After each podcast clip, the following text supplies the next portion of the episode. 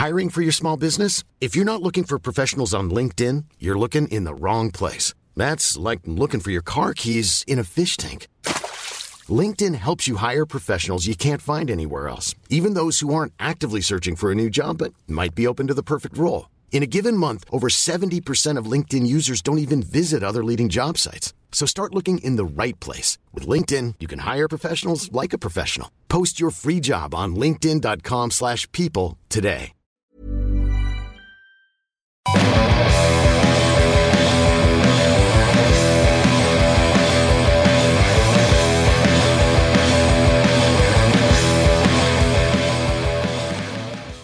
Injecting positivity and self belief into the fans may be near impossible after the start of the season we've had. The reality of it is compounded by that display at Swansea. We're looking at that game very loosely before we preview the Derby game. We'll be asking former Black Cat Martin Smith to explain how players can perform like this for a new manager and Graeme Anderson from the Sunderland Echo, who's been there alongside the fans through thick and thin. He joins us in the studio. Also, guys, you okay? Yes, fine, Yep. thanks. We're going to be joined by Martin Lindsay as well from the Newcastle End later. Feel free to boo at any time to uh, for for effect. Um, right, for the sake of everybody's sanity and peace of mind, I'm going to refrain from dissecting the game too much as people are coming around to the idea now that we've got a derby game. We don't want to, you know, I don't think people are overly optimistic about it. But Martin Smith, it's a common theory that a new manager comes in, you get a bounce from the players. It's an age-old theory, but it's normally accurate. How can you explain then a performance like that? It's a tough one. Uh, I think the bounce factor as well. It, it tends to be at home as well. You, you tend to get that when the crowd's behind everybody. New manager, that feel good. I think going to Swansea, um, it was always going to be a tough game. And he, I don't think he had enough time to work with the players. The players had been away, so they sort of gone in cold.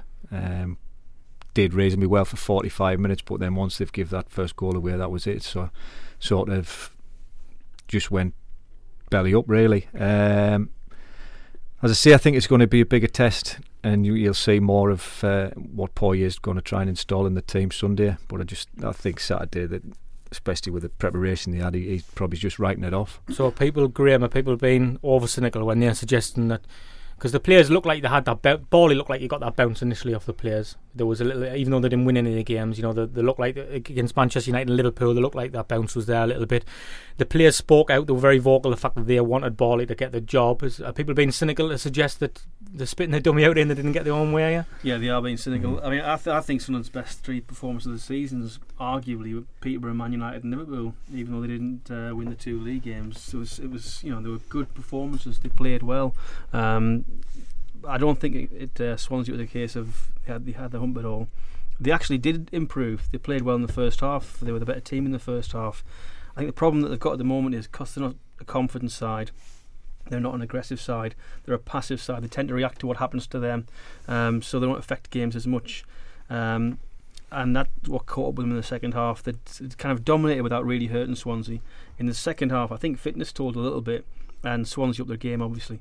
But I ironic the fitness, isn't it? After the kind everything the canny was. well, it is, it is, it is, and the, and the and the interesting thing is, talk to people in the know, and they would suggest that Sunderland are not these super fit athletes that Paolo gave the impression that they were going to be. They're not uh, necessarily any better than any other team. And on top of that, you look if you actually look at the Swansea game, you got Lee Cattermole who's still coming back to full fitness, Stephen Fletcher who was playing when we didn't expect him to play, and then Phil Bardsley was playing his first game since May. So uh, their le- levels were obviously going to drop in the second half, Mhm. and obviously when they get a goal down these days, the heads drop as well. I think sometimes you know the, the team doesn't seem to have a great amount of goals in, and if you're playing in a team and you cannot see yourself scoring too many goals once you go one 0 down, sometimes you can think, "Oh, here we go." You could see we're a not bit getting of we're not getting back into you could this. see You a bit of that with Fletcher. You Yeah. could see him like Well, Gary Neville t- touched upon that um, on, on on Sky Sports, saying that going a goal behind the players should. yeah, Under the new manager, he was surprised that they did react like that. So he's surprised they did in a way because because it just seems it's gone. You know, nothing's improved in that sense. The, the heads are just going. I down. I, mean, the players are coming out and saying it, but the heads are flying down, aren't they? Yeah, it's, it it is a lot of it's confidence. You know, it's getting that first win. I know it's uh, it's easily said and done, but if if you get that first win and you see, you can sort of think, yeah, we're, we're going to win a game. But when you're not winning games and you're not scoring the first goal, it, it is. It just sort of deflates you. You know, and it's it's been what is it, seven, eight games now. So it's obviously in, in their minds that they, they cannot see themselves scoring too many goals. Mm-hmm. Gareth, it's as quiet as you've ever been in the start of a podcast. Just are you just are you just listening? Just You're that listening, impressed with the quality of our guests? What what was um I'm just being polite. yeah. What was what was what was your take then on, on because I've just mentioned what Gary Neville said there. He, he he made a point as well, you know, that he he slowed the footage down. He said, you know, he showed it from kickoff for, and started saying, oh, the players are not straight into it, but. I don't think that's probably due to you know Poyet's instructions, isn't it? I don't think he would want them set to send them out flying out all over the place. He was always going to be a little bit more conservative, wasn't he?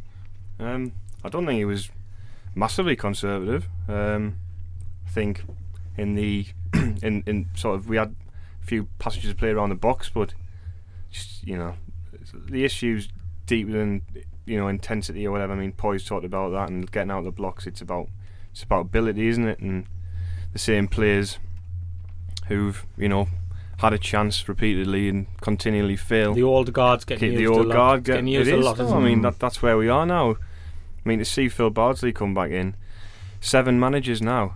Mhm. That's more home wins since more uh, more managers since we've had home wins since we got beat off Everton in the uh, in the FA Cup. So you know, it's just crazy. It, uh, you just you still scratch your head because you wonder, you know, like like Mark was saying, the, the international week and they didn't have the players to pick from, but you know, at what stage do you introduce someone like Phil Bardsley back? Could I just uh, raise a point here? Not so much about Phil Bardsley, but the, the old guard thing. I know the old guard have got flack in the, for coming out with the rallying cries in the paper and all the rest of it sort of stuff. But first of all, is that the people who do speak in the paper are the ones who had the who often duck those interviews. You know, they've had the courage to. And Martin, remember this. There's plenty of people who will only speak to you when they win. Mm-hmm. Don't have the balls to speak to you. Don't have to see that on the podcast, but don't Yeah. have the courage courage to speak to you when uh, when they, when they Right. lose. So that the targets for the fans in some ways shouldn't be the people who speak the papers, it's the people who don't appear in the papers. But this, the main point is is that when you look at that old guard, you think, what are they still doing in the team?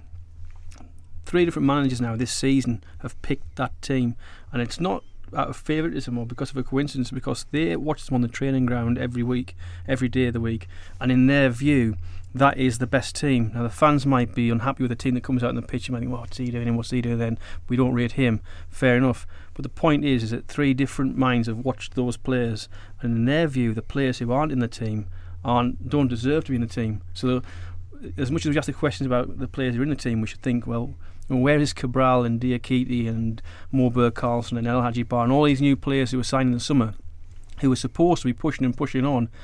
Clearly, they're not doing as well as they should be. Well, I, I watched the 21s and none of them, you could say, on their performances in the 21s did deserve to be in the who- first um, team. I, I, agree. I mean, I didn't see it, and I see what you're saying, but you oh, know, Oh, on the basis of performance consistently in the last year at 18 months, the players who keep play, keep playing badly and they keep getting picked. Mm. That's a fact. So what does that what does that say So- about the rest? Yeah. I, don't, I I mean, don't they're still there and they- I don't know they're doing it. Surely it's Not as so- simple as that. Ask you this then, Martin. When when when you were playing, would would what Graeme's saying now, certain what the managers go off what they say in training? Could a player be so different in training to a match day? Would you get certain players who were great in training couldn't turn up on a match day and vice versa?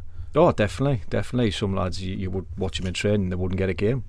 Certain players I've played with there, where others were just absolutely fantastic. I've, some of the best players I've played with, the players in training. You Mhm. know, especially why not just Sunderland but other places. But in a match day, different set of circumstances. We got forty thousand people there, and So the game's a lot respect, quicker. Poyet's going to need a few games before he can start to weigh up what he I thinks think so. I mean, he strongest probably's team. gone off reputation. The lads he's picked Saturday were probably players he's seen. He's went for and he's known who he's away, seen. hasn't he? He's seen Well, down the year sort ironically, of Phil thing. Bardsley at left back, the yeah, safe well, option. That, that's an interesting one because well, what do you think about the Bardsley thing? And put with a footballing decision, that one was a bit illogical to me. It- yeah, well, but it's probably Poyet's probably seen Bardsley down the years and maybe fancied him as, as a player and wants to get him straight in there. Um, I'm sure he's took advice of somebody who's been at the club as well Mm-hmm. For the last couple of months. Mm. Um, whether you like Phil he or not, give- I would say give- he he, he's as, he's as good as Mm. what's sat in the stand. So if you've got a good player there, or a player you think's better than who's been playing, you're gonna have to bite the bullet and play him. That's why I think I think he'll still play him on Sunday. I think Mm. if he was willing to put him in at Swansea away, I think he'll stick with him, try and get him fit. I was talking to him this week, and he did. Uh, you know, we asked him about Bardsley, and uh, he did say, well, uh, he, knew it was, he knew it was a bit of a controversial pick, but he said in that first half, he said he was picked to make sure Nathan Dyer stayed quiet. He said if you analyse the first half, how many times did Nathan Dyer go past Phil Bardsley? And the answer was actually not once. I'm not- Obvi- obviously, don't get me wrong, I'm not defending Phil Bardsley. No, I'm it's just, I'm just not, I'm explaining not, I don't want to uh, get his into the thing about Phil Bardsley being, you know, public enemy number one and all this because of what he said and done. It's a, it's a purely a football ability. I thought in the first half he was our worst player. Like he gave the he short back pass, he was off the pace.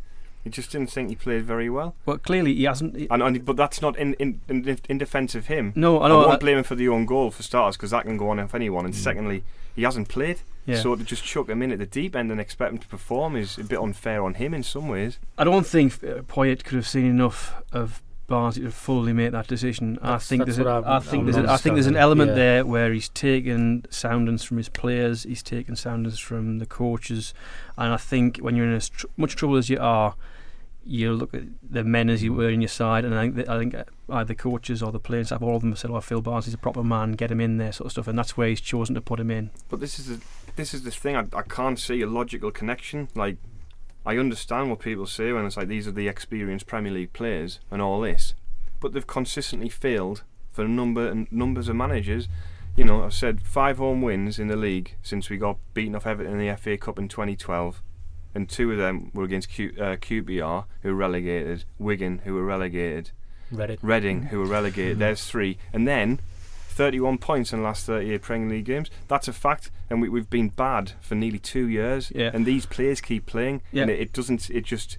You, it's it's difficult to fathom when you're sitting there and they keep getting a go. And Uh, I know what you're saying about the these players not playing well in the under 21s, but uh, maybe one of them would get involved, maybe two of them get involved, and give them a go and see what they do. I I've got- didn't, I've got every sympathy for you and for the fans as well because I, I agree with you. But the point is, is these problems haven't just come up in the last eight games. They were there at the end of last season, and what did the club do? They finished fourth bottom. Mm. and They sold the player of the season, Si- Simon Mignolet, who kept them up, and the notoriously inconsistent Stefan Sessegnon, who was inconsistent but would still win you Yeah. half a dozen Mm. games a season. And and what struck me, I know I'm going off on a tangent here, right? but I almost lost it at the academy week, midweek, and it suddenly dawned upon us that the club decided in the summer. To turn down a five million pound offer for Ji Dong-won, Mm. and That's crazy. who- who's out of contract crazy. at the end of this se- uh, this season and sold Stefan for six million because largely because Paolo had painted himself into a corner about how strict he was going to be and therefore couldn't bring himself to say actually you know what I'll compromise because Right. Stefan's Stefan Yeah. so there's a whole load of bad decisions that have been made and my point is is you can't, uh, you might think Seb and Craig and uh, John O'Shea and all these other players are as limited as, as they are, and you might be exactly right. But it's not their fault in that sense. You know what I mean? What you, what the fingers need to be pointed at the people at the club who should have brought in better players. Because the problem, is, as you say, the fans can see it. The problem's been there for years, Mm. but it isn't necessarily the players' fault. It's the club should bring in better players. Martin talking about Sessegnon there, just we're not going to go on too much about it now because it's old news, but um, is it? Yeah. Still getting beaten. yeah, well, that, my point is, uh, it was always, you know, he always split opinion because a lot of people were saying he was a bit of an enigma. You didn't know how to fit him into systems. Di Canio was never going to go for that. He was very regimental with the way he thought. But you know, as a player yourself, you know that sometimes when confidence is low, tired legs out there, he would be somebody you would look for to hit, wouldn't he? And he would keep the ball for you. That's a difference, isn't it?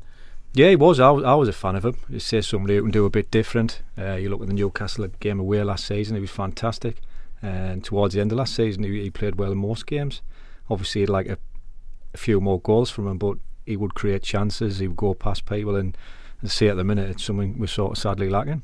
Mm-hmm. If you had him as an option on the bench, I mean, even if he wasn't starting, if he was on the bench, and I think when you're a team like Sunderland, if if You you know. if you've got a s- Sessegnon, you stick with him, you play him. He's, he's a match winner. We haven't got many of them anyway, so yeah, we haven't got any now. but you know, he's four. You know, if you played in this four-three-three with Giaccherini either side, Giaccherini either side of the forward, with Sessegnon the other side, you know, could he be in a? Com- we never really tried that, Possibly did not, we? but I think we, the manager was always on a hide and nothing. Whichever one eventually, um, you know, went with it and got rid of him because you know if you're not playing well, like I've just said, forget about systems and formations. If your head's down and you you're looking for a safe pass, he's going to be it because the ball's going to stick with him, isn't he? I'm liking this Derby preview podcast, by the way. We haven't even mentioned Newcastle yet. yeah. Well, we we Okay, we more we're going to move a on to that. Yeah, a bit. yeah, well, on we to go, that. well on, on that note, we'll, we'll just finish on the, the last thing I want to mention about the Swansea game before we get on to Newcastle. The goals were conceded, Graeme. I said after the Crystal Palace game, you know, they're comical in a way, and the only time I've seen someone concede goals like that was the season of 15 points, the season of 19 points. There's a lot of a lot of similarities. It's worrying, isn't it? I was having an interesting conversation with Richard Ord this week, an interview I was doing with him, and obviously Richard was a. a I, I loved Richard Ord as a defender. You know, he was he Oh, was he's a proper defender. A proper Mm. defender, as you'd say. Uh, and we were talking about the fact that Sunderland don't put a big man at the, on the edge of the six yard, six yard box. It, uh, I've watched them over the years. Niall Quinn, closest to the corner taker.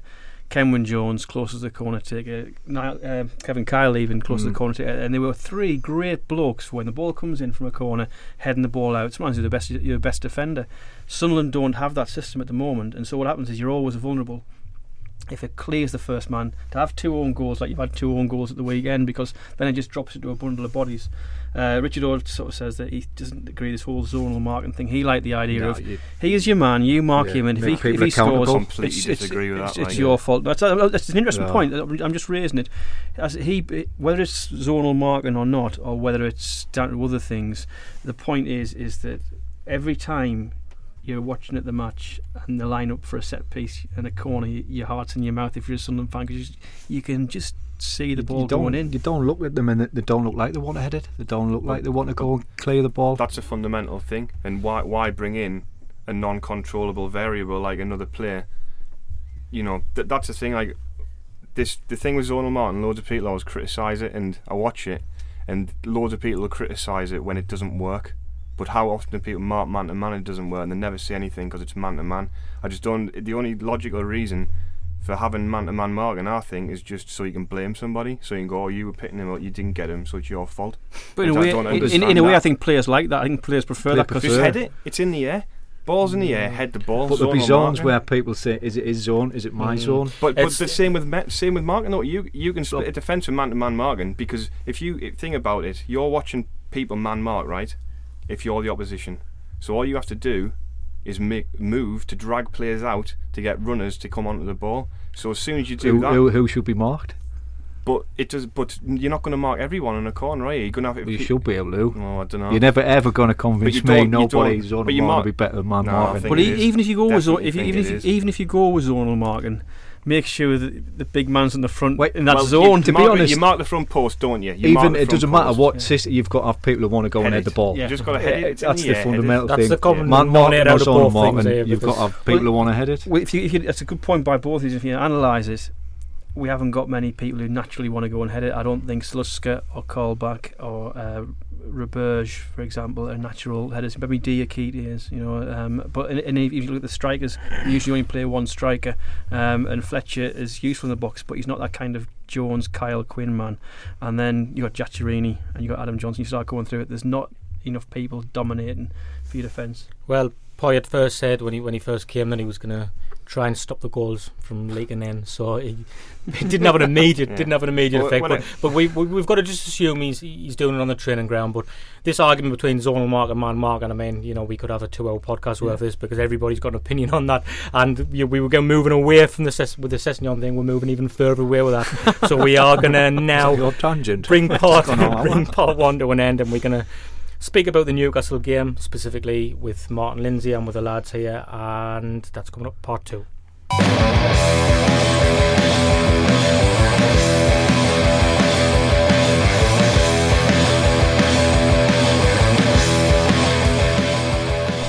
We are joined now by Martin Lindsay from the Dark Side. It's a podcast first for us where we have our guest come uh, and join us in the studio rather than be on the phone. Martin Lindsay is a broadcast journalist. He works for Real Radio. Nice to have you here, Martin. Good evening. Kind of. Thank you. um, but you were doing some work today. First time you met Poyet today, yeah? It was, yeah. Um, what do you think? I was quite impressed with him. He was relaxed, um, very different to Di Canio, which I think we all knew before he came in. That that was the whole idea, I guess. Um, he was just very relaxed and looking forward to the game and kind of wanting to put Saturday behind him. Talked about the good first half, but obviously everybody knows what happened in the second half. Um, But in terms of going ahead, I even asked him myself. I was like, "Is it not a perfect game for you? Because these players won't need, or they shouldn't need motivating for this game. So picking them up shouldn't have been too difficult. Mm, that's an interesting point, Martin Smith, isn't it? Because a lot of people are saying this is a bad time to play Newcastle. I, I think the fans, because you, you are always going into a derby as a fan and think you're going to get beat in these games. I think it's instinctive to do that, especially when where you're struggling. People saying it's a bad time, but as Martin said there, any other game then the fans probably wouldn't be as supportive and as loud as they would be for this game. So they've got to try and capitalise on that, haven't they? Because if they go behind early, it could get dangerous. Yeah, I think as long as they stick at it and show commitment, the fans will stick with them all the way through the game in a derby game. So as you said, it, it is a good time to be playing them in that sort of sense. Uh, you see, you're going to have 40,000 fans there who just got to get right behind the team straight away. Do you get a feeling, a sense of apathy, Graeme, from the stands about this game? Uh, it's been, you know, it's been spoke about a lot um, you know, Roker Report and Sunderland this week, uh, the blogs have, have mentioned that the people just, you know, because the way things are going, there's a, there's a massive sort of, you know, people aren't as connected. Gareth, we was talking about earlier, weren't we? Saying you, you feel a bit disconnected. You're not, yeah. you haven't got all the pre-derby nerves. Is, is that a good thing or what? It's no, no, it's, strange, it's, a, it's, a, it's, a, it's, a, bad thing in terms mm. of the fans' point of view. This is just a, a flatness out there, and you can understand the flatness being out there because of the results and the performances and the way the season's gone, and the fact that we had a summer where it, it looked as though it was going to be really good for us. We had so many new signings and so much sort of excitement. And Paolo Di Canio promised Sunderland fans a season without suffering and how it was going to be great, and everyone kind of bought into that. And it's just been such a disappointment. It's so flat. Um, that I think that it's it's the fans will get themselves up before the start of the game. It'll be, it'll be they'll great. be in the pubs before. They'll be, yeah, yeah. They'll, they'll, be great. But this, but the players will need to start well to get the fans fully behind them. If they can show, if they can show that the, fans something to get behind, then the fans will get behind them. Mm-hmm. What happens if, if, it doesn't go to plan though? Is, is it well, the opposite? That's going to be, yeah, I think it's going to be, the worrying thing. If they go, if they go early, it could get. We were saying yeah. it could get nasty. And for the following weeks, I think people, are, as you say, people are sort of getting a bit sick of it. The fans, will, the fans will stay behind them there's a kind of a lag factor. If someone start poorly, the fans will still stay behind them for five, ten minutes trying to get them going. Yeah. Mm-hmm. But if they concede once and then they're still as long as they see the, the, effort there, I think it's only a, you know like the Swansea second half where it looked like there was a little bit of a lack of effort there, which shouldn't really happen in a derby anyway. You wouldn't have thought. Martin Newcastle specifically haven't really paid that much attention because we've all been worrying too much about about things what's happening here, but seems like a bit of an inconsistent start to the season. You've you've lost home games you would expect you to win. Yeah, definitely. Yet you've gone to Villa and and Cardiff and won there. So a bit inconsistent, a bit un it has Jekyll been, Hyde. It has been inconsistent. Um, we're sat in mid-table, but I think the la- I'm so happy the last two games happened when they did going into this fixture because going away to Cardiff obviously was a really good result. We're hanging on a little bit by the end, but we deserve to win that game. And even though as strange as it was at the time, getting Yanga-Mbiwa was sent off against Liverpool, that kind of may have worked to our advantage in a way because when the chips were down, we still got a point against the side who's flying uh, with 10 men for more than a half. And so going into Sunday's game, that togetherness and that willingness to get that result surely can only be stand us in good stead, really. Mm, you spoke about the centre half situation there now. Is this to be two from Taylor, Dummett, Williamson? What's it? Or was Williamson um, even though or? Dummett got his goal, I can't see him starting centre back in the derby. I think it'll be Taylor and uh, Williamson. No, uh, the other, other options. Um, definitely fit, is he? Taylor, definitely well, fit. Taylor's come back in. I, I, don't know if Williamson there was a there was a because he was on uh, doubt for the Liverpool game. But so we, are going to go Williamson and Taylor then. I'd assume Williamson and Taylor. Yeah. Um, Martin is that an area of weakness? That's not the you know that I not the greatest uh, centre yeah, centre defensive partnership. I think world, you look at the whole back four. It's defensively, it's not great. Um, it's definitely something we can capitalise on. I mean, they've got some good individuals who can hurt you, but as I say, going the other way, I think they have the potential to go missing a few of their players as well in mm. a big game. So, as you said before, the first goal could be massive. I think for someone to dominate them, Altidore. What do you think of him? Because I think he's been well as a forward yourself. I think he's just personally, I think he's been really unlucky this year. I'm not a fan think? of him. I'm going to be honest, Graeme. I'll testify to that. Um, but I could see the merits of putting him in there against that back yeah. four, but I don't think he will unless he puts Fletcher wide. I don't think he'll go two up front. I think, no, I, well, I was going to say a lot of people would automatically say, well, that's a weakened um, central defensive partnership, Gareth, but he's. Con- Poyet doesn't play that system for a start, does he? That's mm. not going to happen. Is it? It's going to be four three three, isn't it? Four mm. five stroke four five um, one. Not necessarily. I mean, sort of. Um, spoke to, to point about that, and his his view is people say I'm a four three three man, but that's because I hit upon a system that worked at Brighton four three three, and then when it worked and everyone liked it, that's what we went for. From then I just kept. Okay, but, he said I'm not slavishly four three three. If, if I find four four two or four five one is best for the squad of players I've got, then that's what I'll go for. Gareth's So- face just jumped with the mention of four think- four two. There. Well, I think if he was a bit more, I think if he wanted his team to play a bit more direct, I think he would go Altidore Fletcher. Mm. But because he likes to play, I don't. I personally don't Yeah, think I he don't- will. I agree. Is, it, is not the argument though? This is a home derby. Four. They've got two. If, if Newcastle, as Martin says, have got a, a weakness, it's the centre of defence. Go four four two against them. I don't think you bypass the on the midfield. or- with like I think Martin, the on the important thing now, there, you Martin's just right? said is that would work if you maybe Martin O'Neill somebody goes direct more and longer, direct but from- if Poyet plays through the middle on the floor, you, you're going to be bypassing your centre midfield to But- do, for that to be effective, Mm. aren't you? Bearing in mind, uh, Poyet was rhapsodising about Ki this week. He's, he's had him back in the training ground. I think He- he's a certainty to go in. Yeah. isn't Yeah, he, he'll definitely go in. Yeah. He'll definitely be. He was, on, he was saying what a player he was. Now he might just be tempted to say, you know what, I'll go for Cattermole, Battle and Ki passing, and put them against Tiote. I mean, last the last game we saw, Cattermole had Tiote in his pocket pretty mm. much sort of stuff. So you might think I'll do that, and I'll I'll risk Kab- Cabaye against Ki and and go four four two. Um, Martin Tiote this season because he hasn't he hasn't done it for 18 months from an outside He, view. he hasn't, but it- he um, he did it on Saturday against he? Liverpool. He, was- he was captain, um, which was interesting to see because it, I kind of liked that in a way because it showed for all Cabaye's back in the team now after whatever happened with the Arsenal thing. He would have been captain for that game, and he gave it to Tiote, and fair enough. Um, he stepped up. Tiote is a great player when he actually plays it simple. When he tries to overplay, he makes himself look stupid, and he does it in areas which he shouldn't do it. But on Saturday, he was getting the ball, giving it, and breaking up Liverpool's attacks really, and that's what he's there So for. it's like a let poor Cabaye do the Cattermole, let right? Cabaye do the poor other man's bit. Lee Cattermole. um, I bet you wish you took that 20 million quid that was getting down Oh yeah, for, still, for all he's come back form against Liverpool, I still wish we took that out. I'm still thinking of Ji Dong-won here now. So But if if we're going to go three in midfield, Martin, um, we just mentioned Keane Cattermole, a certain starters there. It's going to be the old uh, debate again. The third one, isn't it? Larsson Gardner. One of the Well, one of them Colback, lads it is gonna depends who to he play. plays left. If he doesn't play Colback left back, he Well, might that's the put thing, Jack 'cause in we- there. But then I've got it. He might chuck Vaughan in because of his performance last year and his goal. You just don't, sometimes managers look at something like that. Mm. The, one- You know? the one thing we can say for certain is Gardner, Larsson, Colback, Vaughan are better in a midfield three than the. They, they, they look pretty Well, poor in some games in a two, but with a They three, played a midfield three better. before Steve Bruce signed them, and then they, of course he played them in a midfield two, which was where this all started, in my opinion. But anyway, um, the Colback one's interesting, Gareth, isn't it? Because we called before the Swansea game, we thought if he was going to bring Bardsley into the team, he would put Colback in the Mm. midfield, somebody who can keep the ball for you. So if he's if he's talking, he- he's hinted he's going to make changes. So Colback or Vaughan, somebody like that's going to come in, you would think.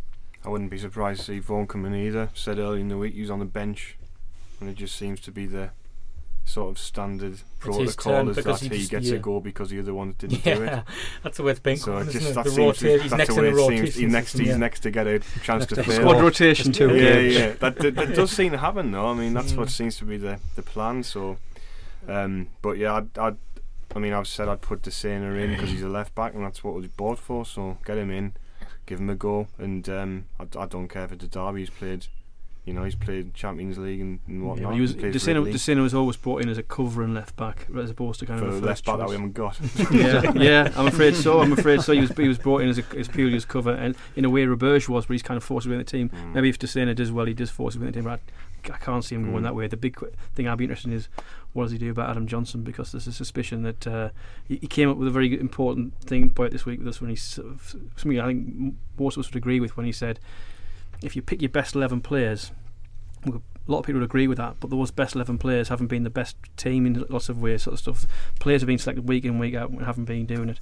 And uh, he said he wasn't frightened to change that, and we were wondering whether he was pointing the finger at Adam Johnson. Well, we- Most we of us looked at Johnson reading between the lines and that We- point. Go on. I've And obviously, we were talking about the, the midfield three thing and the potential of having Ki and Cattermole as your holding players. And then it's funny because we talked about the live podcast and everyone was quite dismissive about the idea of playing Giaccherini in that three as a, at the point, the tri- at the top of the triangle. And then I'd be having. Jack, you could play, you could even play, if he does drop Johnson, Fletcher, Altidore, and Barini as a central three.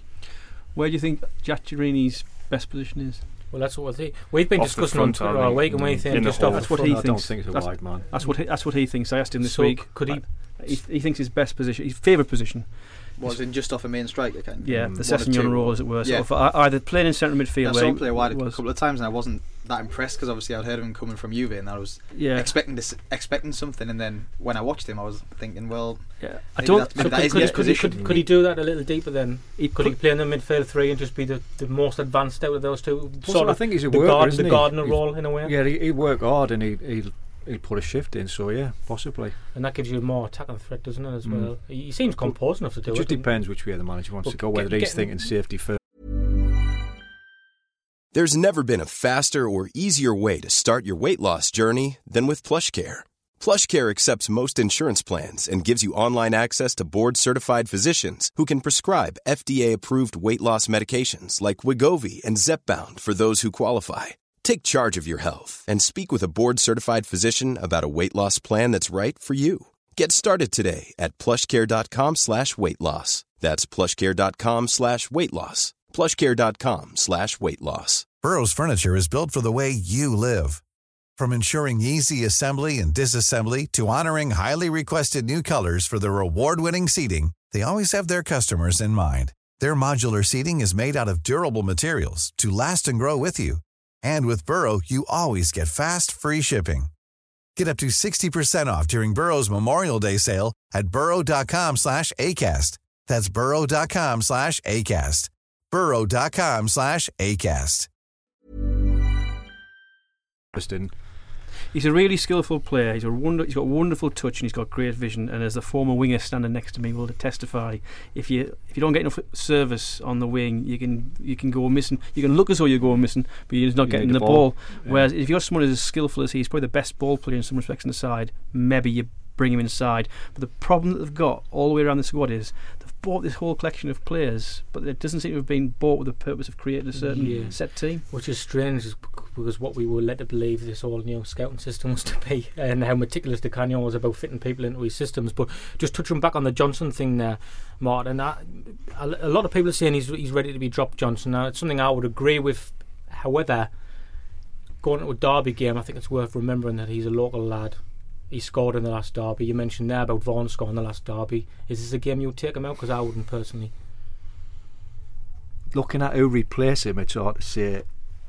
Yes, you want you you know what he's got in there at times, but he's disappointed so so Do you often. think with it being a derby could make a difference with him being a local lad? I though? think he might stick with him, but I think it'd be toss of a coin. If you go, you think Poyet's only seen him play badly once, which was last week. We've watched it for 16 months now, so we hmm. know how bad he has been. Plus, you see, he's a local lad. There's a suggestion that he grew up as a Newcastle supporter, so that's not necessarily the, you know, him being He local. was to enjoy himself when he scored last year. He didn't yeah. Oh, yeah, yeah. Don't, don't get me wrong. Don't get me wrong. I'm just sort of Yeah. I mean, any local lad who plays, even if you play for you know your rivals, you still know what it's all about. You know what it think means, that's yeah, what- more I than think maybe that's what others it will. means. But um, Martin, I suppose it's hard to ask you where you would, where you, you know, where you would look for Sunderland. I'm not going to be obvious and say a weakness in the side because because of, we've got one point. where Yeah, you um, but what, what I mean is, you know, as you can tell, where you're talking here, and we don't even know ourselves what our strongest side is. Yeah. Not as Joe Kinnear was at the Swansea game. Yeah, I saw that. But um, what's he going to go back and report because nobody knows what side's going to, you know, nobody knows what the side's going to be. So it's a bit ambiguous in Yeah. that respect, isn't it? Is that something that worries you? I'm trying to clutch at some straws. here. Yeah, I think. Um, in terms of, like you say, you don't know who, exactly who's going to play. Um, in terms of weaknesses, I know you've mentioned quite a bit about fullbacks there and stuff. You said you you didn't know who was going to play there. Um, I, I think maybe on one advantage to you guys, I think it, you will know. I think it's pretty obvious he'll play Gouffran and Remy on the sides. The way he did against Liverpool, I have a feeling that's what he'll do because for all he has started Remy in a central position once, I think he's more effective coming in and well, you've seen he scored five in the league already. So And is he tried, to, he tried to play Ben Arfa as like a feint Yeah. Nine and forever whoever fullback Remy's going at, I think that had that guy I'd, uh, I'd be worried for. Mhm. Which side Remy on did you say? Sorry. Remy's been on the left the majority of the time cutting in and, and if you, you only have to look at his goals both against Cardiff. Uh, his Mm. first goal when he, he picked up the ball in the halfway line, cut inside, and then I'll be honest. Remy later, Remy, it in from the left again. Remy's been the one I've been worried Mm. about thinking about just getting behind our defence. Well, he was already signing, and to be honest, yeah, look at the side going forward this season compared to last season. It, it's it's a massive difference. because It's he's Gouffran, you know, he'll give you so much on one side. His work rate is what will get him starting the game on Sunday. I can guarantee Mm. that. Um, but his goal threat's nothing compared to what what Remy's brought, which is obviously a good time because Cisse doesn't know doesn't know where the goal is anymore. So No, Is you're Shola fine. fit? Yeah. Shola, um, I'm not sure. I think I I, I wouldn't It will expect be. because last yeah Aye. uh, yeah exactly um, be, when yeah. he He'd started. play with a cast on. I bet, Yeah. uh, do you know what? Pardew's the kind of manager who'll start him. well, he did it last put season, didn't he? But then he had to bring him off because Aye. the Tiote sending off. You put so- him, you put him up front and play Remy and uh, Ben Arfa either side, and see, like you know what he's like, like Pardew. That's the kind of thing he does. That's one of the great mysteries, though, isn't it? How can a player that I mean, Shola Ameobi is apparently a lovely lad, and I'm, I'm sure he is. But how can a player who's so bang average Mm. against anybody else be a, a world beater against someone? I know. And it, it isn't as though he goes and beats three or four men and scores. No, he just no. happens to just be Yeah. always there, Yeah, he is. banging something. It's so true. Why aren't any of our bang take a average penalty. players world beaters against anybody? Yeah. This could be the week. This that- could be the it week. Could be the week. Aye. But it's I want I want to talk about our our central defence situation now. I know Graeme and Martin, you've both been to the press conference today. I wasn't there, but Wes Brown's going to play. I think Graeme, isn't he? Uh, not necessarily. They're. Um, sorry, I didn't mean. Sure, you said yes before, before the mics went on. well, no, not necessarily. In- in- in- uh, what I mean is, is that Poy- Poyet made it very clear that he's aware that Wes Brown's been played since January last year, and he's not. What he said is, I'm not going to just shove him in and say, "Off, up there you go, off you get on with it." They're going to monitor him so closely between now and the derby. I think you're right. What you're saying is that if the, if if he's fit enough to play, in Poyet's mind, he'll play him. He'll play him. And it's a massive gamble. Hasn't played for 18 months, but he was exceptional uh, in pre-season, and he is a class player. You know when he when he plays. So and, and, and to be fair, the rest of the defence hasn't done it in that way. So uh, yeah, if if he's fit, he'll play, and that's going to be a really interesting Mm. question mark. But they are they are just going to chuck him in. If he's not fit, he won't I play. think the fans, you know, want him just because we we we are so poor there this season, and know, everybody you just knows how good he is. somebody else. Also, I think but it- you made a good point where you can't just rush him back. People are kind of almost desperate for him to play. Yeah. It's setting up for a fall, isn't it? It's a, bit, Mm. it's a bit different though this time because he did have a he had a long pre-season. It wasn't when he got re-injured um, in pre-season last year. He only played about forty minutes, didn't he? Then he went off, and we never Yeah. saw him again. Did This he, play, year did he play one game in the Asia Cup in the he summer? played a lot. he's Oh, he played played a lot. in pre-season. it I remember, I remember it seeing was him and then he disappeared again. But I remember talking to Di Canio when Di Canio's last home game in charge. He had when the, the game where he Oh, had, on the bench, he had he? Brown on the bench. I think it was the Arsenal game. He actually got Brown warmed up and said he's ready to go on. And Wes said no, I can't do it. So he left it. Di Canio had left it to Wes, and he felt a niggle in the warm sort of stuff. So he re- it really is. I mean, it's a gamble for someone. Di Canio's view was if we get 12 good games out of Wes Brown in a season, he'll have probably been worth it because he's that good. I think he's a top quality player. But he, he was like. he was feeling that niggle against Arsenal, so I, I, I would say that even though Sunderland want him to play, and if he's fit, he will play. It's not a foregone conclusion. Who would you put with him? Well, that was going John be O'Shea. that was John yeah, O'Shea. Uh, that, the, I want to touch on the John O'Shea thing, where you I mean you both just emphatically sort of said John O'Shea there. Gareth, are you are you still with the John O'Shea thing? Because I it- mean, it's just to me, to me, I think, you know, he's a, as a limited footballer myself, as Martin will justify, as Martin will testify. um, when you when you aren't great on the ball and stuff, you kind of you know make up for that by getting yourself good at defensive qualities. Make sure you know when to get tight, when to drop off. You know, stay on your toes, and you you you, you learn how to sniff out danger almost, and that's what people kind of categorise John O'Shea into that. But it's a bit of a myth for me that because I think under the Canio last back end of last season, that aside, I've just not seen him do that for Sunderland personally. And now I keep getting told I'm being harsh, but that's just the way I see it. I just see people talking about putting Brown and O'Shea together. Now that makes sense because they've played together, they've got an understanding. But to me, you know, that's got a penalty written all over it. I think if he, if so. he's putting Brown in, I think he, he will. It'll be with O'Shea. Just as you say, they've, they've played together so many times down the years, and he, he'll go with them. I think O'Shea. I, th- I think the fact he hasn't had a settled partner next to him as well, it makes a difference for centre offs. And somebody, as I say, you've brought Roberge and Diakité's played, and there's just none of them have stuck up with an understanding. So I think he'll go with O'Shea and, and Brown if Brown's fit mm-hmm. just for the fact that they've they've played together before and they have an understanding. I'm Whether just, it's a good I'm just hoping he understanding or proves. not. You I'm just hoping he proves me wrong because uh, you know you've got to vent yang towards somebody, and it's, he's, he seems to be just taking a lot of it for my mistake. I just been I can't get that Crystal Palace game in my head. I've been a def- I've been a defender of O'Shea, really, but I'm just looking at this time for a change. I mean, it's just, it's not working.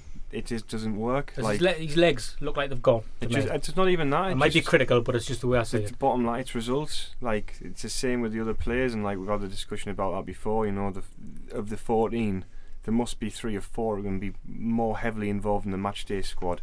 You just think, I mean, I know like like Mavrias disappeared at the weekend, which was a bit of a strange one because he's actually looked pretty bright. Um, I don't know, just I think it's just time for a change.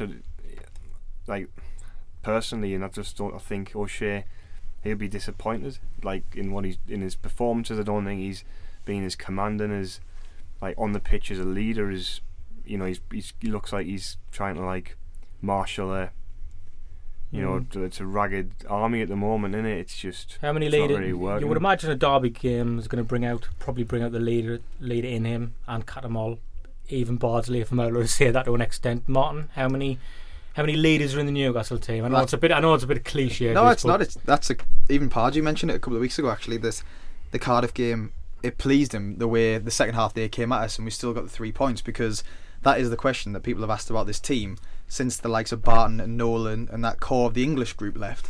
Who are the leaders? And I think that showed in April. In fairness, when we got beat three 0 people are looking around at each other, and it, no one really that? see. you shut up. and no one really seemed to have any answers. Um, so, but so in terms of looking at the team that's going to play on Sunday, well, the, the, to be honest, if everyone was fit, he probably wouldn't have played anyway. But Stephen Taylor's will rally people because he knows what it means. Mm. Is he someone that people, that the French guys and that are going to look up to? I, I don't know, but is like like I said there, there's there isn't any one that you look at like when you've got your Nolans and your Bartons and things like that, which you're going to grab someone by the scruff of the neck and say, Literally. "Howie, come on, yeah." well, that's what you need, though, isn't it? And I'm not sure there's that many in that team at the Mm, minute. Stephen so. Taylor would certainly bring that, but I've Yeah. spoke about a few people would I've- like to grab him by the scruff of the yeah. neck, actually I've spoke about um, O'Shea and Brown look, having a penalty written all over it, but Stephen Taylor's quite rash, isn't he? Yeah, he's you, wor- come. you, You, you only have to look at the first game of the would season. you worry he- about Stephen Fletcher's movement and No, him I- trying to cope with that? I like. I actually like Stephen Fletcher. He's so tidy on the deck, and if I tell you what it is with Williamson, it's when he gets pulled out of position that's when we're in trouble because he doesn't get back into position. He's not. He's not quick enough to do it. Um, I'm, think it was Cardiff's goal actually in the two one. He got himself pulled almost to the halfway line on the right hand side. Went to volley a ball, missed it, and before we knew it, they were down the other end and scoring. And it's if he gets dragged out, Mm. that's going to be a sounds like problem. we'll sign him in January. then. Having, Uh, having said that, I've never seen a derby in which Stephen Taylor shouldn't have been sent off. Mm. All right. Yeah, honestly, sort of like for diving every or- se- yeah, or for, for honestly, I, I'm amazed he hasn't been sent off in a derby. I Every every pleased time I've in seen the him, last one, he was brilliant, wasn't he? Him and Yang. I was gutted when Yanga-Mbiwa got sent off at the weekend. All right. Yeah. He's awful. like like him and Taylor last year. Mm. I think going back to the last year's derby, Martin, uh, when Johnson scored the second goal, it killed the game dead. Yeah, And you- that's. yeah. And Newcastle are going to be looking for an. It's kind of what we said yeah, about They're going to be looking you, for an what early. you don't want yeah, to happen. They're going to be looking for an early goal, so they're going to be fast out the blocks, aren't they? Yeah, it's um, it's They are like, going to be n- no conservative approach, almost straight in. I would, I would think so. Um, like you say, it's the crowd's a massive, massive part of it, isn't it? Like you say, when Johnson's goal went in, that was well, you know, you know it's game over, don't you? And that's we kind of want to come out as quick as possible to kind of get you on the back foot and see how you react and see how your crowd reacts to that. Um, whether we can do it or not, is a different matter. But I, I think Pardew might just say, look, just play a normal game and, and let them worry about it. So they're, Yeah. they're the ones under pressure. Just play a normal game, keep them quiet, don't let them get get, get a goal ahead, and just watch the is it that easy in a derby to do that? yeah, but yeah, but you know, uh, it's it's easy. It's easier, I think, to, to be cautious and steady than it is to tell your players to go for it and risk conceding that goal, which is just what Sunderland want. I think you might just sort of say, you know, just let let them fret about it, and the longer it goes without them getting a goal, the more anxious Sunderland players will get, the jittery, and the Mm. more jittery the crowd will get. I'm not sure, Martin, how do you say that? Because it's kind of opposing views there. Um, Graeme th- suggesting they might just sort of let us, you know, just play their own game. I've just In got a fairness, feeling it is a good point because, I like you say, think if you you get might to the just hour send them out just to play Mm. Newcastle. Just Not- keep not- them quiet and just play your game. to us, it- As I say, I think he'd be more uh, very aware, Pardew, if they get the first goal. It's going to be absolutely massive. So he might just think, right, we'll go for it. Yeah, I mean, we've definitely got, like I said before, about the likes of Ben Arfa and Remy and people like that. They kind of only know one way to play, I think, and Ben Arfa's not going to come and do a conservative job. Really, he knows what his job is, and that's to go mm. at people because that's mm. all. I think That's they'll, all he gives you, they'll back themselves to score goals against us. So That's I, a worrying I would have thing, isn't thought so. We, we, we're conceding two and three yeah. a week, so you, you know that almost it makes you think you've got to score three goals to win a game, possibly. And it- Just talking about it now makes me realise how massive a game it is. It's, it's just such a massive game. it's the most I've thought about it all week, to I be fair, because um, my head's been right in the sand yeah. all week. It's a season-defining game, I think, because the next two, I, I really believe from the next two games we have to win both. I think not just for the team, but for the fans. I say Yeah. if, if if Newcastle come in and turn us over three or four, I think that a lot of fans will just Yeah, Fought Turn with the feet, backs. won't they? The Yeah. good thing Yeah. is, is, is, is however poor Sunderland have been this season, and they've been poor. It's a derby, and it's Mm. a it's a one-off game. So even even a poor team, I, I remember that five five nil one at uh, St James's Park. Sunderland with a form team had played so well going into that team, and then you say that the men the men took charge from Mm. Newcastle. Yeah, Sunderland looked like that boys was, in that game. That was It a core terrible. of the team, which But you, but going into that game, and that's, that's this is what killed Brucey a little bit. You had two derbies, that one and the one at home where they lost one 0 uh, where everyone was expecting Sunderland to win. Newcastle were in turmoil at the time in both those, both those games, and Sunderland were doing well, and and both games Sunderland lost. So because it's a derby, it could Mm. go that way, and if it does Mm. go that way, all of a sudden. You go into the whole game thinking if you can win that game, then Mm. it's seven points and it's not quite as Yeah, it's Cer- ma- cer- massive certain games suit certain types of players and certain squads. If it's a scrappy, niggly game, it'll probably suit us better. You know. Just, uh, should have brought it up with a team thing, but I was talking to Stephen about this. Obviously, when you came in, um, that just you came in when you were 19, didn't you? Made your debut. I was just curious because you were at the under 21s. Watmore, he's a player who, you know, has got rave reviews. Looks looks decent. Um, full of confidence. Last when when O'Neill came in, obviously McLean came in sort of a bit Mhm. older, but he came on the bench, sort of turned that Blackburn game and had a great six months. Would you be would you based on what you've seen? Obviously, we're at the game at the weekend. Is Watmore somebody you'd think about involving in the I, squad? I'd be tempted to put him on the bench. I think he's as good as what we've paid for Colson uh, and players like that. I'd put Yeah. him on the bench. He's direct. He's raw. I wouldn't start him because No. I'd be asking too much of the lad. But he's definitely somebody I'd stick on the bench because he's got pace and we ain't got a lot of pace in the team. Mm. You know, as you say, when McLean come in last time, we were crying out for pace. He come in.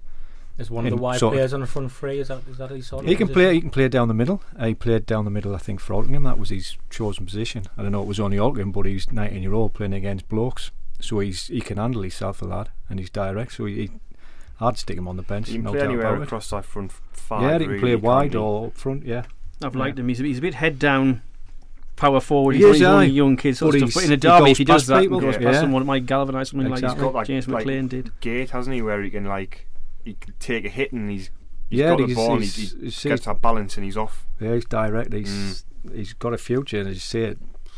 There's Some- not many other people on the bench who It might just be on. one of those players you can, you know, nil nil, one nil down, maybe 15 minutes to go. You need a lift. You know, We all pin Yeah. no Shock hopes him on on. Whitmore now. Uh, What one, one more now. Yeah. That's Some- some people can't are even t- pronounce his name right. Some people are talking about Connor Wickham as a possibility. I need a cue. As a sort of substitute possibility. I don't know. Sort of, I know most fans have almost gone with Connor Wickham, but that might be an interesting one. And Borini, big one for Borini if he gets a game. You know, he's well, his only ever Mm, goal in the? Premier League it was against us last season. well, that was so it. The- get the him ma- and managers, man- managers sometimes pick someone like on a whim like that. and it Yeah, might be well, that Borini gets on there for that. Everything reason. went wrong that day, the 6 0 at home at Liverpool, so which Mm. uh, coincidentally was back to back with the derby. Yeah. Mhm. We all know what happened. Actually, there. Martin, you've got to look at Borini here. People can't see. Oh, it. right. There's such a Borini about you. Brilliant. I think Borini's one of I've never surprised. seen him. surprised I haven't seen more of Gareth almost. Um, Borini because the kind of you know for what you can believe from Liverpool end, he, he, he almost not promised, Mm. but he implied that he was going to get a lot of game time here. That's why Liverpool let him come here because they wanted him to go to somewhere where he's going to get game time. And then he- Di Canio, you know, showed him a little bit, and we haven't seen loads of him, have? Mm. It's a funny one, is it? Because sometimes those are the type of players who come in sort of towards the end of manager's tenure or whatever, and they never quite sort of settle in. Like, sort of when there's disruption in and around the squad. Um, But then a new manager coming in is a fresh start. You it is, but he's had, he's already he's had a fresh start moving to a new club. You know, it give uh, being on loan is different from signing. Like I don't know, it's a bit of a strange, strange one. I, I, I don't know. I don't know if you've ever been in that position, Martin, where you've moved on, like moved on a short-term deal to somewhere, and and the managers change within a few weeks. And Yeah, I've been. At, cl- I'm not on a short-term deal, but I've been at clubs where managers have changed quite often. Um, Most of the managers blame Martin yeah. for that. You know I mean? Tell them I'll get them out of the league, but I don't say which way. no, it's um, when a new manager comes in, it, it is it's a fresh start, and you'll have players who were gutted the old managers left, and you'll get players who get a boost because they weren't getting a look in, and they get a look in this time. I would th- say about Brain, I, I could be totally wrong, but I'm sure Brendan Rodgers took it from Chelsea to Swansea, and Mm. and then he's taken to Liverpool. So there's obviously something there, and he's seen something in that player to take him to two clubs. Mhm. So maybe Still it's maybe well, just isn't yeah, and it's maybe it's a case you judge people sort of on one or two games. Players have got to have five, six, seven games. Mm. You know, And it helps, so it he's helps have a if, you, run. if you're winning some of those games as well. Yeah. And he's had Definitely. injuries. They rave about him in Italy. Uh, it's sort of almost like as, as, as the next big thing, but he hasn't really done it apart from that spell at Swansea. And the Liverpool fans that you talk to think that he's a nice, neat player, but he's just lightweight, Mm. and he has looked a bit lightweight. Mm. he hasn't really he's had a go, a proper go as he. No, he hasn't. He's come He on hasn't, and to be fair to him. difficult times and. Um, That, that goes back to what we are saying though about Yeah. you know hodgepodge of players here. Mm. You know what I mean? Sort of, and they haven't got a team. You've got lots of little talented Mm. individuals. You know, you haven't got a team. That's what Poyet's Mm. problem is. We are here a lot more on that um, when foreign players come in, they understand the importance of this game. It's almost cliched now. Well, we, we we've made sure the foreign lads understand and that did, did they do thing? Or there would have been many foreign players about when you when you when you were there with her. Or No, I mean, Graeme, only, you only speak to them, I mean, you speak to them, Giaccherini, Graeme. Was he? Did he? Did you sense that he understood the importance of it? I don't know. I spoke to Giaccherini this week, and I was going on about it, and uh, I did. I mean, he said yes, but I got the impression no, not really. You know what I mean? Sort of, but he, he might not have understood my question. His English isn't great, sort of stuff. But I don't know. I think that managers do like the idea of they'll have a smattering of foreign quality in there, sort of like your Sessegnons or you know, that sort of stuff. I mean. I, I differentiate like sort of often your Scandinavian players like someone like Mignolet or sort of like you know Sorensens they kind of know they, they hmm. identify in that way but I think managers like a bit of foreign style and, and technique in there, but they always like to get the homegrown players in there as much as possible, which is why you know I think it will be strong in that direction. I think a lot of in the three 0 in April. That, I think that was that, was exactly it with us. I mean, I think a lot of the players got a shock mm, Yeah. how big it um, when we went. And we've t- touched on it so many times tonight. When we went behind, those players just didn't have a reaction. That's kind of what I'm hoping for. and that was la- Sunday that, that you- was largely the, that was largely the foreign players at Newcastle, Yeah, generally speaking. Well, we didn't Mm. have we, at that time. Bearing in mind that some of those players had only been there a few months, um, we didn't really have a core of a team. Like it, it was maybe a bit like what you've just mentioned there. A few individuals coming in that hadn't really gelled into a team. Um, that had a couple of good results, but also some shockers, um, which we've touched on there with the three 0 and obviously the six 0 against Liverpool. you look at those individuals as well, though. They kind of failed in that game. Yanga-Mbiwa, who hasn't been, who's been okay. He, Sissoko, he started been, all right this season, I think, and then Sissoko's he then terrible, Lukaku absolutely ruined him and everything. What, Mm. what happened to Debuchy? Because last season, Martin, we were saying you were saying how impressive you were. He was right back for France. He looked really impressive in the Still European is. Championships, and but our main reports he, he's not Um, playing well. You've just said still is because I'm I'm no, reading he, stuff. he still is playing well for I've France, but him. for, All right, for, for, for Newcastle. defensively, um, Apparently, he's having a shocker season. Is It- it's, right? it's not. um, we all say it when we're in the stands. To be honest, we are a bit shocked at it because you look at him going forward, and yeah, he's all right. Um, he will go at people and a lot more composed on the ball than what Danny Simpson will ever dream to be. But defensively, you can get past him with ease. Um, he, he's when he's when he's getting ran at and he's turning. He, it's very rarely he, he catches back up, and which is a worry for me because Santon's not known exactly for his defensive qualities either. Going forward, he's unbelievable and he'll always cut inside, and it works well when he's got someone else that'll do the same in front of him as well. But defensively, that's that is a worry for me. Again, it's just why I'm not sure we should be dropping Adam Johnson on a game like this. Well, we but he'd be playing. He wouldn't be playing down the left, Johnson, would he? He'll Up be- against him. when on the right, he's just talking about both fullbacks. All right, okay, okay Yeah. fair enough. I was just focusing on Debuchy. You know, to boy, honest. Santon as well. He's saying so. Yeah. And I, I rate Santon as a player, but he's his, his uh, defensive positions he picks up sometimes. Uh, to leave some question marks. Keep hearing Mm. people saying like they'd like to see Santon play as a winger, like a yeah, left winger. I so many if we've been saying that of ever like, since he, he got here, but then Mm. we don't have a left back, so we can't really do that Mm. because That Haidara's sounds not familiar. fit. yeah. we um right. I hope we haven't been too pessimistic. We're gonna we're gonna get into Gareth's question in a bit, but we, before we leave this part, we'll just get a quick prediction from everybody. I'll, I'm going to start with Martin Lindsay so we can get this one out of the way. Is this where know- I, get, is this where I got torn apart Yeah, again? I Because know I didn't predict the 3 0 last time. When it I'm was going to ambush you before you leave the studio. Um, go, for all your bottom and what have you, I would I'd still go into it and take a point. I would. Um, it's not me being negative. It's just you know, as April being- proved, you you- as April proved, you can see you can see um, sometimes games can go like that and you don't expect it to. And yeah, I'll t- I'd, I'll take a point. A score draw. yeah, I'll go 1 1. Gareth? Four four. Defence is on top. Why not? you know, like, I'm, you know, I can give you what I can give you my Go on. then. heart or my head. Yeah, no, your heart one. My heart. I mean, sorry, your head one. my head. It's not good news, to be honest. Right. Unless you're a Newcastle Say no supporter. more. Yeah, we'll Yeah, leave it there that- then. yeah. Graeme, what you thinking? The most common result in Derby history is 1 1. 1-1, yeah. So I'm going for 2 1 to Sunderland. All right. Stormy Thunder. Uh, yeah, I fancy us. Do you? I don't, I don't, I don't what fancy bit- on Sunderland. what I'm just bit- going for the 2 more- 1 for Sunderland. It's just. I, I've got a feeling It's got to start somewhere. it is. Typical I've got a Sunderland feeling- fan. He's thinking, oh, you know, we But I had a feeling against Swansea and all. yeah, it'll be like uh, No, I just think we could bully them. Sunday. I really think we could Yeah. bully them. Mm. About just time got it, that's- someone. Maybe I just think the game might suit when you us. go into a game. We went in in April with not very high expectations. Exactly. I've just and- got and a we did feeling this so- might be the one. This It's- game might suit I don't think us. it's about bullying. I, I think I think just you- getting into them I think your character thing. players have got to show character, but your quality players have got to show quality as well. I think sort of like it, your Cattermoles will do what Cattermole does, but Ki Johnson if he plays, Giaccherini if he plays, they've got to start. And even Fletcher, they've got to start showing quality. Mm. Mm. And there's plenty there in the squad. Mm. Because you, you, 'cause you start thinking, you talk about these 19 and 15 point seasons, and you start thinking, I can't see where the next point's coming from. And then when we, uh, Gareth and I was saying, we had a, massive discussion on Twitter, and then we're saying we could play him there, him there, him there, and you're thinking, we've got some really good players here. What's up? You know, what's up? We've got some, some good international start showing players it. here. Yeah. But See, it's confidence is a massive momentum, thing. isn't it? Have And the balls it's- fit and available yeah. and play them in the right system. That's how you got to. Mm. Easy as that. Yeah, yeah.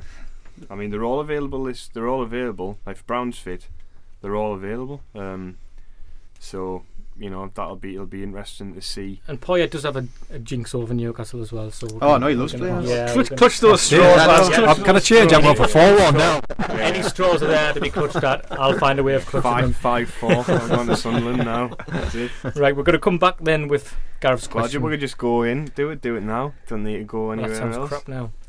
Well, you know, start as you mean to go on, or end as you've been going on. I don't know if that makes sense.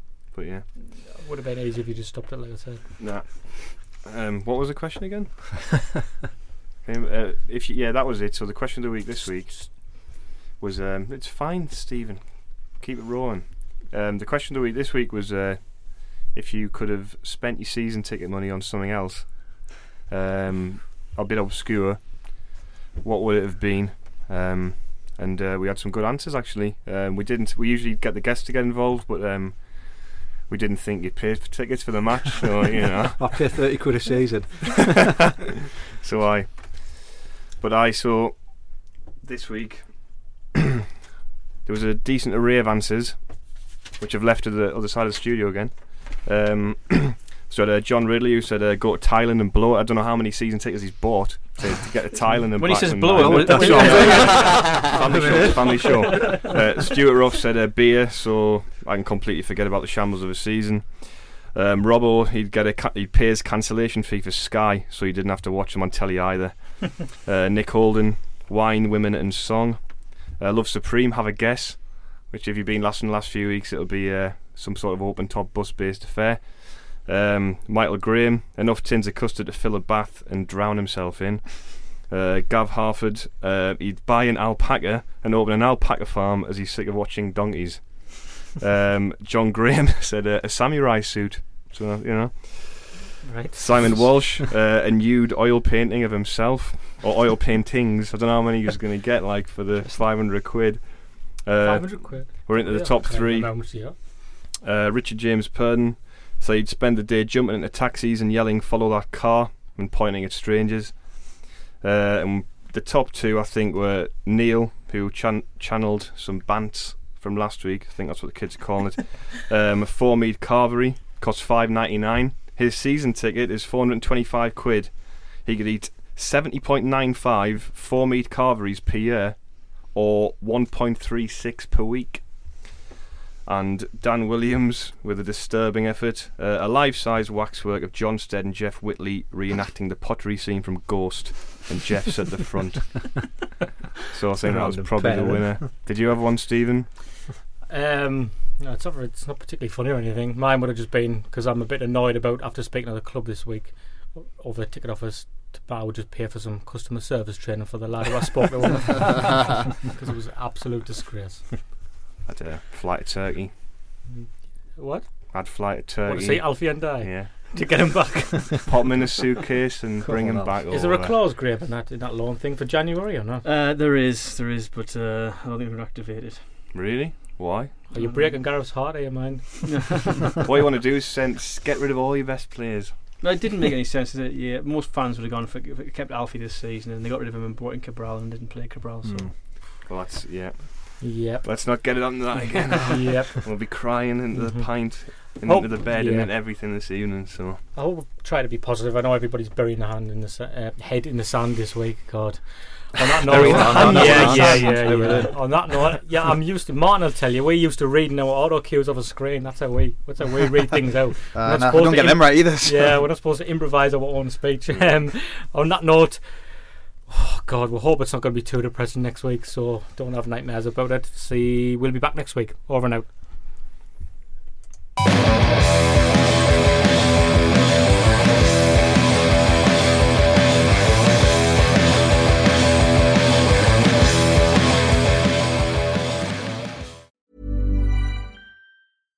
Mom deserves the best, and there's no better place to shop for Mother's Day than Whole Foods Market. They're your destination for unbeatable savings, from premium gifts to show-stopping flowers and irresistible desserts. Start by saving 33% with Prime on all body care and candles. Then get a 15-stem bunch of tulips for just $9.99 each with Prime. Round out Mom's menu with festive rosé, irresistible berry chantilly cake, and more special treats. Come celebrate Mother's Day at Whole Foods Market.